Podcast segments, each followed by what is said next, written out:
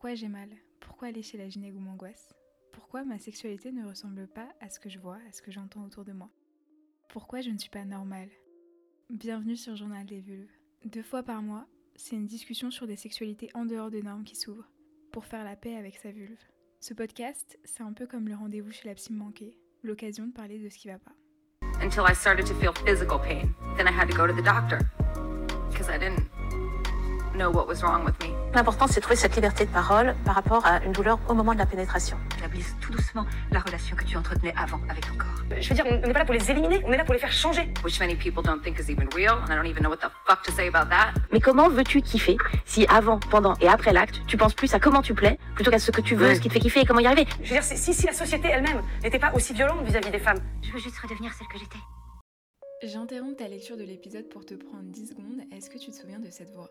Si tu savais ça, pourquoi tu m'as amené me faire exquiser en fait? Et ça n'existe pas une femme noire forte. On est oui, on peut être forte, mais on n'est pas invincible en fait. Si Dieu m'a créé comme ça, ça veut dire que lui je suis beau à ses yeux. Donc moi je m'en fous des hommes moi. J'étais destinée à, à, à, à vivre ça en fait. Fatou était la première invitée au micro. Si je t'en parle aujourd'hui, c'est parce qu'est publié le livre Penser l'excision que j'ai coécrit avec elle et qui revient sur son parcours et pense au-delà de l'excision. Si tu veux en savoir plus, je te mets tous les liens en barre d'infos.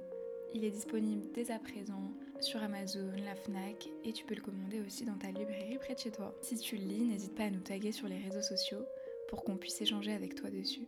Ça nous ferait très plaisir. Dans cet épisode, s'intéresse à l'expérience des aînés. Comment on parlait sexualité dans un monde où la représentation du clitoris était quasi inexistante? Et qu'est-ce que ces femmes ont à nous apprendre? C'est la question que je leur ai posée. Quelles expériences ont marqué ton rapport à ton corps? Disons que par rapport au corps, j'étais très gênée, puisque souvent on m'a fait des remarques comme quoi j'étais grosse quand j'étais petite. Maintenant, quand je regarde les photos, euh, sincèrement, euh, voilà, tout allait bien. C'était, mais c'est vrai que j'avais une partie euh, de ma famille qui disait que j'étais grosse, donc euh, voilà, je revenais souvent chez moi en disant oh je suis grosse et tout, donc des rapports au niveau du corps qui ont été un peu difficiles, euh, qui étaient pas évidentes. il a fallu que je l'apprivoise et je pense que j'ai commencé à apprivoiser mon corps qu'à l'âge de partir de l'âge de 25 ans. Voilà, c'est là où j'ai commencé à m'accepter moi-même, mon corps, comment j'étais faite et mes émotions et tout ça. Bah, c'est de pouvoir voir la liberté que certains autres avaient avec leur propre corps, euh, ou pas du tout d'ailleurs, puisque euh, euh, ça peut être aussi des interrogations, de se dire tiens pourquoi pourquoi est-ce qu'il réagit comme ça, pourquoi est-ce qu'elle cache elle se cache comme ça? Pourquoi est-ce que, enfin voilà, il y a, y a, plein d'interrogations. Ça, je pense que c'est essentiellement à l'adolescence. Est-ce que la pornographie a joué un rôle dans tes représentations du corps et de la pratique? À mon époque, euh, cette, euh, cette richesse de lecture n'existait pas. Euh, et cette liberté aussi de lecture n'existait pas. C'est-à-dire que si on voulait lire de la pornographie, comme on dit ça aujourd'hui, qui est un vilain mot finalement, il fallait aller peut-être dans des peut-être des endroits spéciaux. Donc, euh, je dirais que le début de la euh, de cette lecture sexuelle a été étrangement, euh, je l'ai eu, j'ai eu assez tôt, mais j'ai découvert en cachette et en fait c'était en France dans une bibliobus de banlieue. Il y avait des livres que les dames m'avaient expliqué à porter pour faire lire les personnes de classe sociale euh, euh, inférieure, c'était ces histoires de romans d'amour qui pouvaient être assez explicites. Euh, et c'est comme ça que j'ai découvert, en lisant dans la bibliobus, pour honnêtement, des livres assez spéciaux qui n'avaient pas pour objectif ça, mais voilà. Donc ça a été une première approche, j'avoue très intéressante, dont je me souviens maintenant. La pornographie, je crois qu'on a commencé, on devait avoir quoi, une douzaine d'années on lisait les, bouquins là, de dessins, enfin, de bandes dessinées ou des trucs sur, sur la sexualité. On était planqués au fond d'un parc, en train de lire nos bouquins et en train de rigoler comme des, comme des gamins. voilà, à, lire les euh, bandes dessinées porno ou les petits magazines, je sais même plus les titres. Euh, voilà.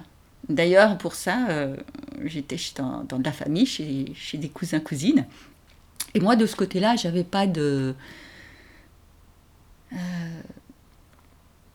j'avais pas d'interdit ou quoi que ce soit. Donc en fait, un soir, c'est où j'avais dit bon bah c'est ok, c'est moi qui les prends pour les planquer sous le matelas.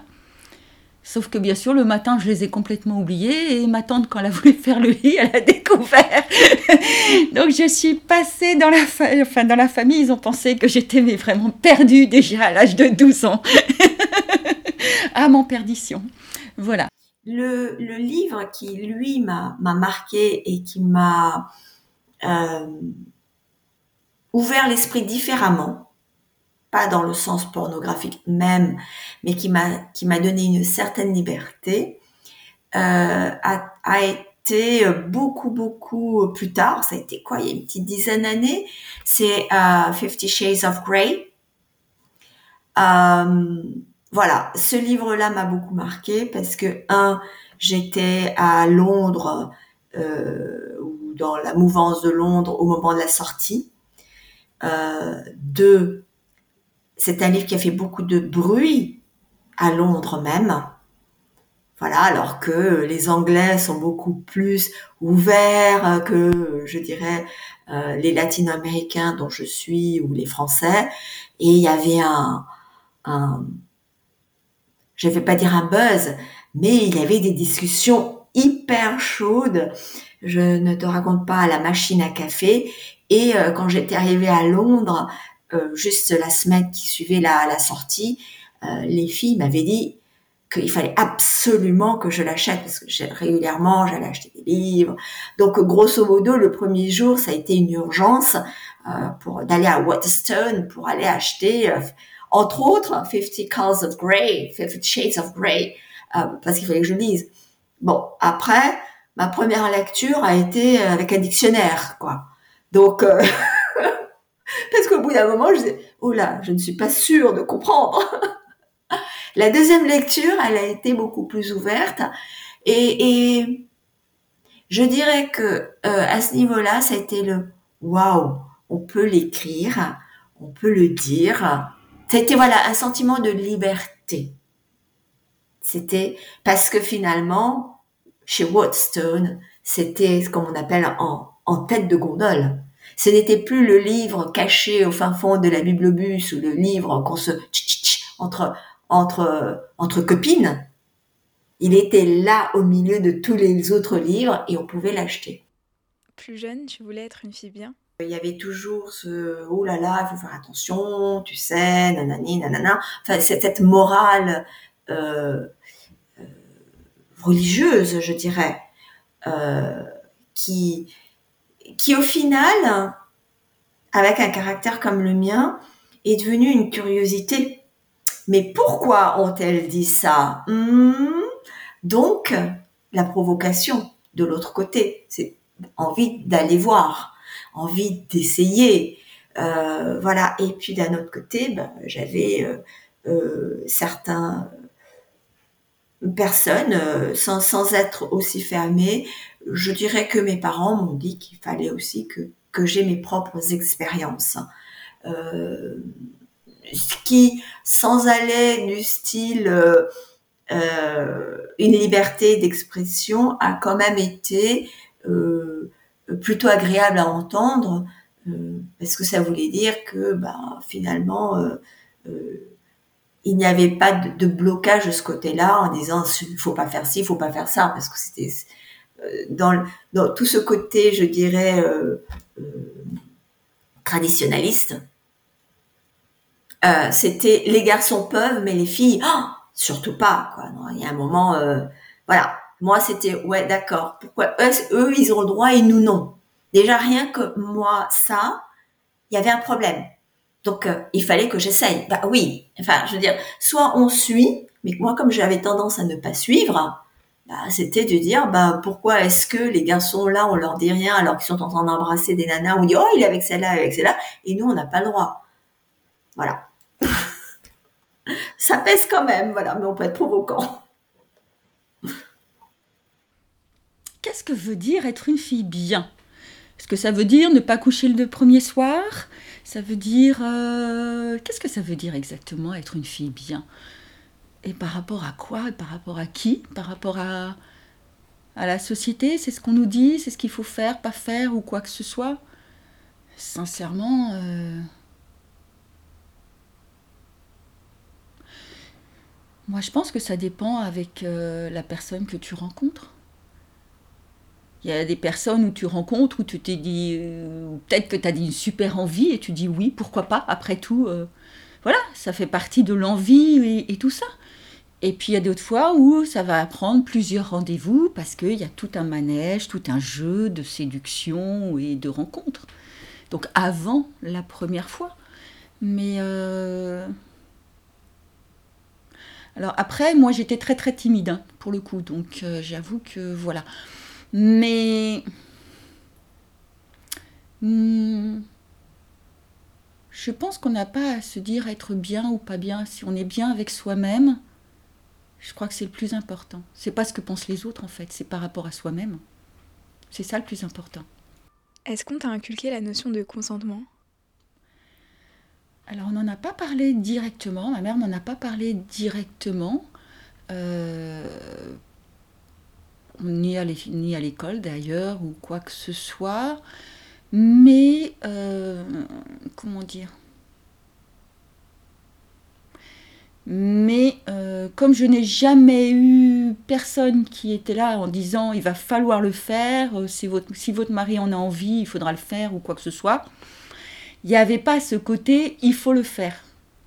Donc n'ayant pas eu d'instruction pour dire il faut le faire même si tu n'en as pas envie, il n'y avait pas... euh, voilà, il n'y a pas eu le sujet directement sur le consentement, oui, non, mais il n'y a pas eu le sujet du tu dois le faire. Jamais dans ma vie, j'ai, j'ai- quelqu'un m'a dit ça dans ma famille ou au niveau des profs ou quoi que ce soit. Jamais. Donc c'était implicitement, implicitement, ben, voilà. Et puis après, effectivement, au niveau du consentement, euh, c'est plus par des expériences, puisque euh, euh, j'ai eu des amis, enfin d'amis d'amis qui vivaient en communauté dans, ces, dans les années 80. Et ce qui fait que moi, bon, bah, effectivement, quand je les ai connus, je devais hein, dans les années 76, donc j'avais 16 ans. Quand je suis arrivée dans les communautés, avec le fait que les couples n'étaient pas vraiment en couple, mais que les personnes n'étaient pas vraiment avec telle ou telle personne, mais d'un seul coup, tu la voyais avec une autre personne. Là, tu te dis, voilà mes limites. Moi, je sais euh, où sont mes limites, ce que je ne veux pas faire. C'est-à-dire que moi, c'est hors de question qu'il y en ait un qui se pointe dans mon lit et qui me dit, tiens, en fait, euh, si on passait du bon temps. Euh, non. voilà, donc c'est plus ça. Effectivement, il n'y a pas eu de conversation, il n'y a pas eu de, de d'échange par rapport au consentement, mais c'est plus par rapport au vécu, voir comment les autres évoluaient, voir comment les autres se, se comportaient ou qu'est-ce qu'ils faisaient. Où là, j'ai fait moi mes propres limites en disant ça, je suis d'accord, ça, je suis pas d'accord. Oui. Alors, je ne sais pas si on l'utilisait à l'époque. Euh, moi, j'ai été élevée par une famille dans laquelle la femme a une grande place. Et j'ai eu de la chance, euh, euh, même si une partie de la famille était plutôt traditionnaliste, je dirais, comme je te le disais avant, euh, cette notion de consentement a toujours été importante. Nous avons été élevés, mais toute la partie féminine de ma génération, nous avons été élevés pour être des femmes entre guillemets euh, libres. Ce que vous, ce que vous, vous, vous avez automatiquement, ça vous serait même pas venu à l'esprit euh, de se dire, voilà, nous on a été élevés pour faire des études. On a été élevés pour euh, apprendre à réfléchir. Et c'était clé pour notre famille. Euh, voilà. Euh, c'est cette génération. Alors, je, je, ne sais pas comment le dire. Euh,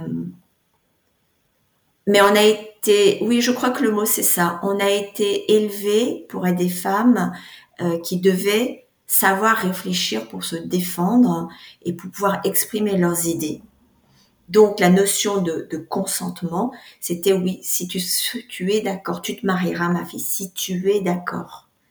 Tu pourras divorcer si tu es d'accord. Mais il y a une chose, ma fille, que tu feras, ce sera des études et tu auras un métier parce que s'il arrive quoi que ce soit, tu peux toi décider de ce que tu feras de ta vie. Voilà. Donc c'est un, c'est une éducation euh, pas forcée, mais un peu formatée dans ce sens que je reconnais qu'on qu'on ne faisait pas aux garçons, parce qu'à la limite le garçon il peut faire, il pouvait presque faire ce qu'il voulait dans sa vie. J'exagère un peu, mais bon, à part des études bien sûr. Euh, mais peut-être qu'on fait moins pour votre génération euh, peut-être parce qu'on vous l'a inculqué, ben oui, euh, il faut que tu, automatiquement tu apprendras à te débrouiller, ma fille. On essaie de vous aider peut-être plus, fille comme garçon, pareil. Voilà. Je n'ai pas de fille, néanmoins, euh, j'aurais élevé, je suis dure avec mes garçons, je pense que j'aurais été aussi dure avec mes filles, parce que ben, il faut que vous appreniez à vous débrouiller.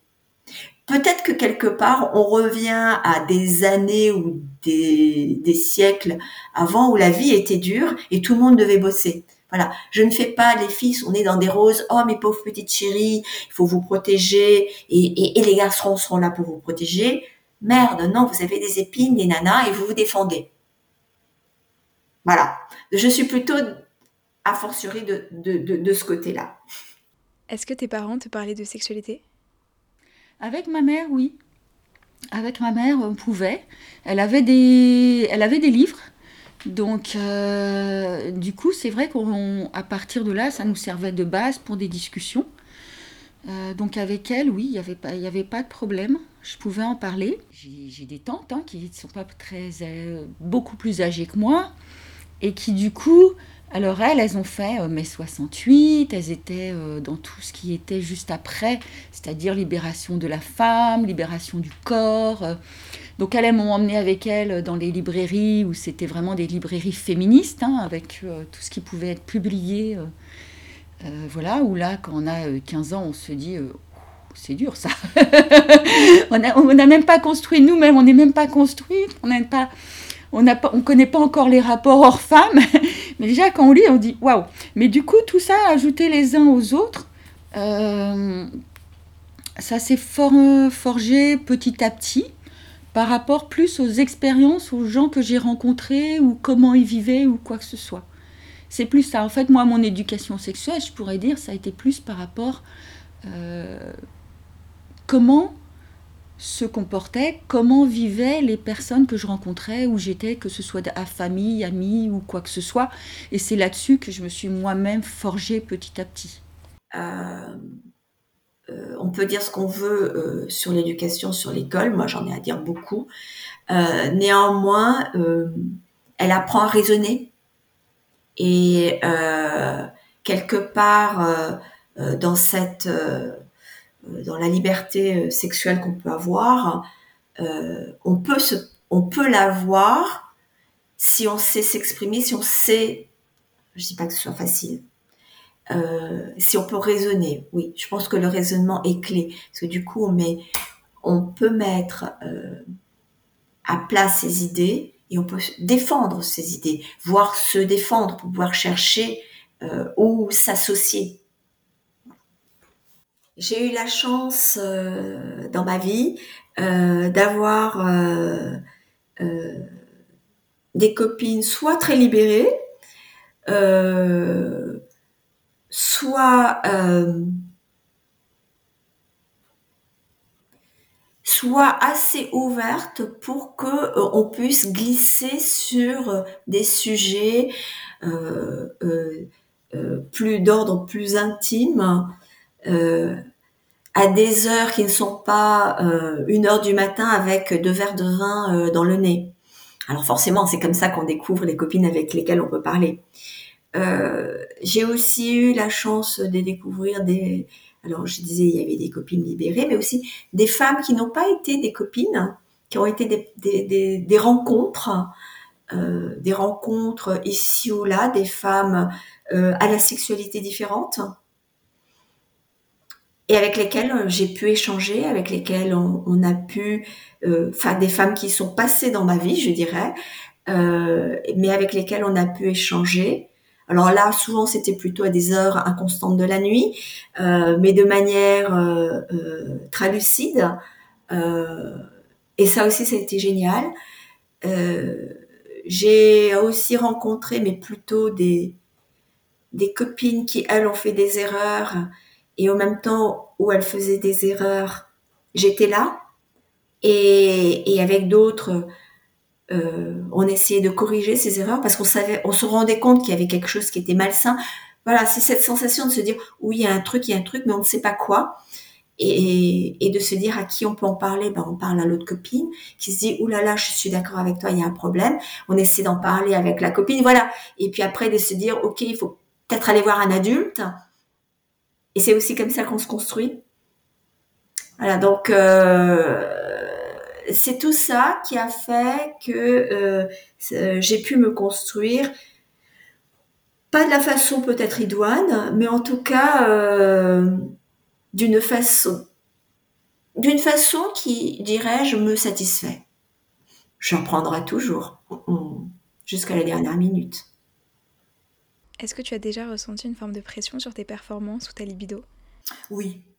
Je pense que en tant que femme, euh, euh, comme la sexualité pour une femme et euh, il y a une part d'intellectuel, je pense. Il faut, c'est pas que physique. Voilà. Il y a, ce, sujet. et donc oui, quelquefois on se dit oulala, oulala. Euh, il faut que je fasse un effort. Oui, ça m'est arrivé. Les rapports, tu n'es pas obligé d'aller des fois jusqu'au bout. Un rapport, tu peux très bien dans, être dans la euh, séduction, euh, dans où tu te dis tiens là je euh, ça va se terminer ou pas.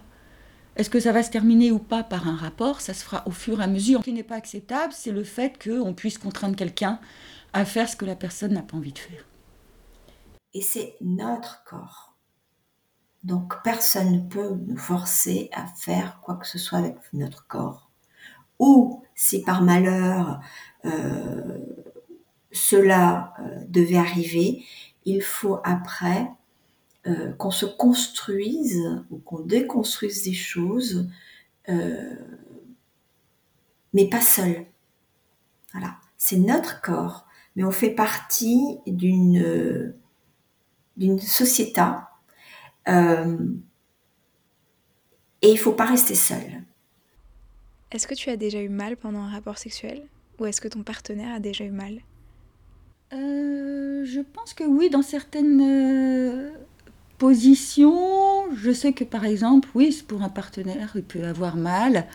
Et effectivement, mais s'il le dit et qu'il tu bouges, il te fait bouger en général. Et puis pour soi-même, ça peut arriver, oui, effectivement, d'avoir mal. Et dans ces cas-là, il faut avoir euh, la force de faire bouger ton partenaire, même s'il est déjà bien engagé et tout dans l'action. Il faut arriver à, faire stop, euh, attention, on va changer un petit peu parce que là, ça fait mal. Ou alors, sincèrement, il y avait juste... Euh, une période où effectivement ça a fait mal et c'était quand j'avais un,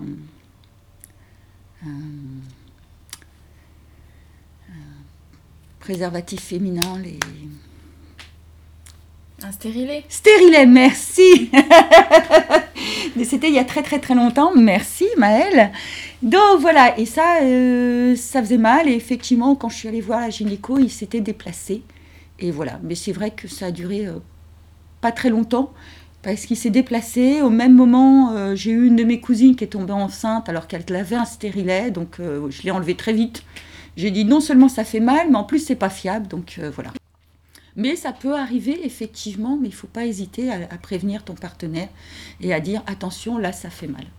Voilà, il suffit des fois de juste changer de position, ou alors ça peut être parce qu'il y a une irritation à ce moment-là ou quoi que ce soit. Et, et là, il n'y a pas c'est pas obligatoire d'avoir un rapport sexuel, il faut juste attendre un petit peu qu'il n'y ait plus d'infection ou qu'il n'y ait pas ci ou pas ça. Oui, ça m'est arrivé d'avoir euh, bah, mal parce que j'avais une infection. Euh, et du coup, on s'est interrogé avec mon partenaire de dire, bah mince, qu'est-ce qui se passe? Et je suis allée voir mon gynécologue, tout simplement. Et voilà, euh, il y avait quelque chose qui me gênait. Bon, je suis d'abord allée voir le pharmacien parce que ça peut aider. Et en discutant avec elle, la pharmacienne ne, pardon, parce que quelque part, je me vois mal en parler avec un homme. C'est terrible, mais voilà, je suis peut-être, je fais peut-être la ségrégation de ce côté-là aussi. J'en ai parlé avec elle qui m'a dit, prenez comme un rendez-vous chez votre gynécologue. J'ai pris rendez-vous chez mon gynécologue avec cette liberté d'en parler également. Il y a eu un traitement pour moi et il y a eu un traitement pour mon partenaire.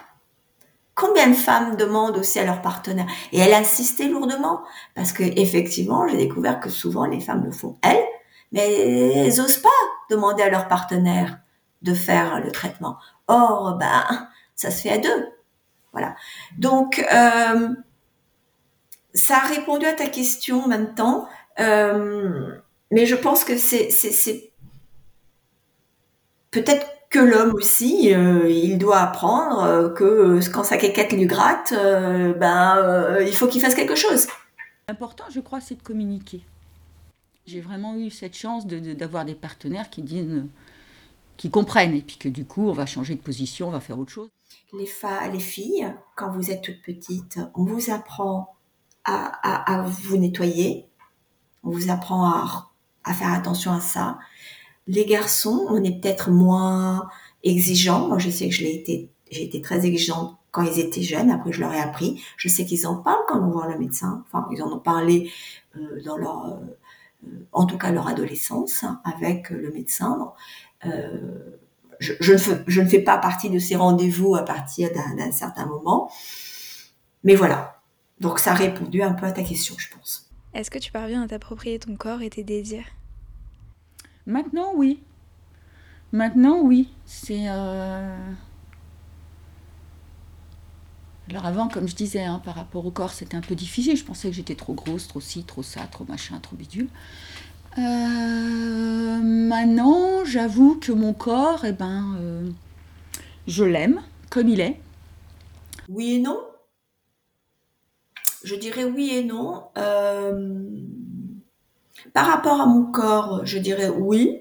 Euh, après, effectivement, pour s'approprier son corps ou quoi que ce soit, pour les, euh, je pense que c'est plus facile, peut-être avec tout ce qu'il y a comme communication maintenant pour une jeune fille ou un jeune homme, euh, de, de, se chercher, de s'approprier son corps, de se donner du plaisir ou quoi que ce soit. Nous, il y avait quand même le côté tabou. Hein. C'était Nina Hagen, c'était voilà, c'était. Euh, on regardait ça avec des yeux en se disant Waouh Elle fait ça sur scène Voilà, donc. Euh, et il y avait ce côté un peu tabou. Mais. Euh, et on n'osait pas trop, ne serait-ce que par exemple avoir des jouets ou quoi que ce soit, on n'en parlait pas. Il y a certaines choses qu'on peut essayer seul, et puis il y a certaines choses qu'on peut pas essayer seul, qu'on peut pas faire seul. Et l'art, à ce moment-là, c'est jusqu'où on peut aller avec son partenaire. Parce que, ben voilà, la sexualité, euh, c'est son corps. Donc oui, euh, je me suis approprié il y a un moment beaucoup mieux mon corps euh, pour mieux le comprendre aussi. et puis il y a des choses que intellectuellement je, je ne ferai pas. Voilà. En fait, intellectuellement. Euh, et puis il y a des choses euh, euh, que je ne sais pas si j'oserais parce que je pense que mon partenaire ne le fera pas, tout simplement. Mais on peut, on peut en parler de temps en temps. Après, il faut trouver le moyen d'en parler. Il y, a, il y, a, tout un équilibre, il y a une osmose aussi du couple. Si tu devais t'adresser aux générations suivantes, quels conseils donnerais-tu? De s'écouter. C'est super important. Il faut vraiment s'écouter, il faut vraiment prendre soin de soi, il faut s'aimer. Je crois qu'on ne nous apprend pas du tout à s'aimer soi-même. Or, c'est difficile si on ne s'aime pas soi-même, comment on peut aimer les autres? Donc je crois que d'abord, il faut s'aimer soi-même, il faut avoir confiance en soi, se faire confiance. C'est-à-dire que si j'ai envie de ça, je l'assume, et si j'en ai pas envie, je l'assume aussi.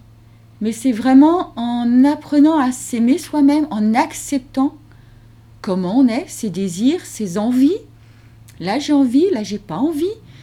Euh, que du coup tu seras bien, peut-être plus facilement dans ta sexualité. Il y a diverses formes. Il faut surtout pas se dire euh, l'acte sexuel, ça veut dire ok, on se fait des bisous, ok, quelques caresses, après on y va, hop, tout le monde jouit et ça se termine là. Non. C'est, je pense que euh, les rapports, la découverte de l'autre et tout, ça va beaucoup plus loin.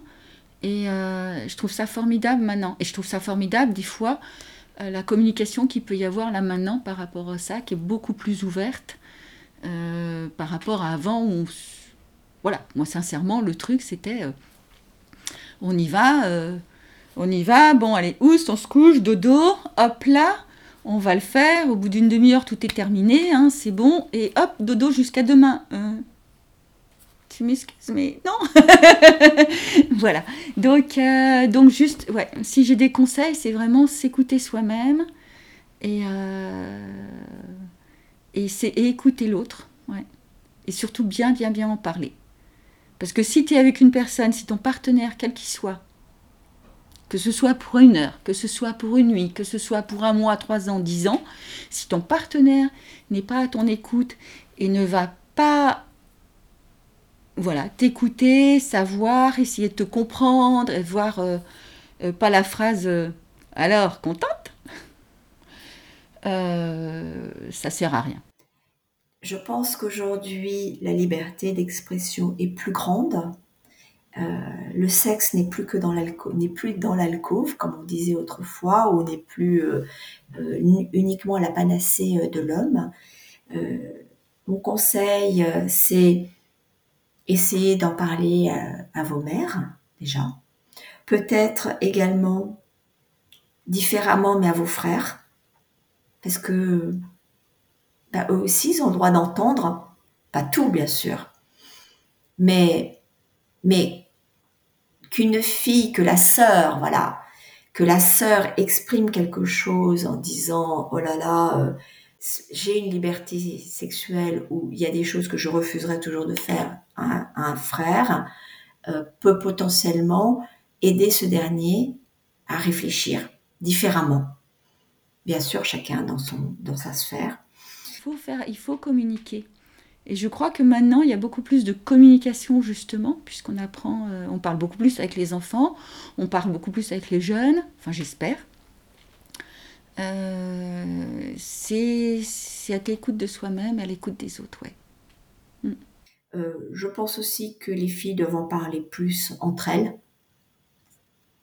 pour s'aider, pour se construire ensemble, pour pas se sentir seules. C'est important. Euh, et je pense également qu'elles doivent en parler à leur, euh, aussi quand il faut à leur médecin ou leur gynécologue, qui peut être une aide. Euh, je ne suis pas sûre qu'il y ait des bons cours de sexualité au lycée ou au collège. Euh, je dis pas qu'il faut séparer les cours, mais ça peut être des moments où il peut y avoir une demi-heure où elles peuvent en parler. Euh, je dirais pas avec une assistante sociale, mais peut-être avec quelqu'un ou une psychologue. Euh, ouais, peut-être que ça peut être bien d'en parler avec une psychologue pendant des moments, euh, juste un cours entre filles et la psychologue, pour pouvoir avoir un échange libre. Je ne vais pas faire comme le truc des, des euh, alcooliques anonymes ou un truc comme ça. Mais oui, je pense que ça peut être important aussi, ce, genre de questions.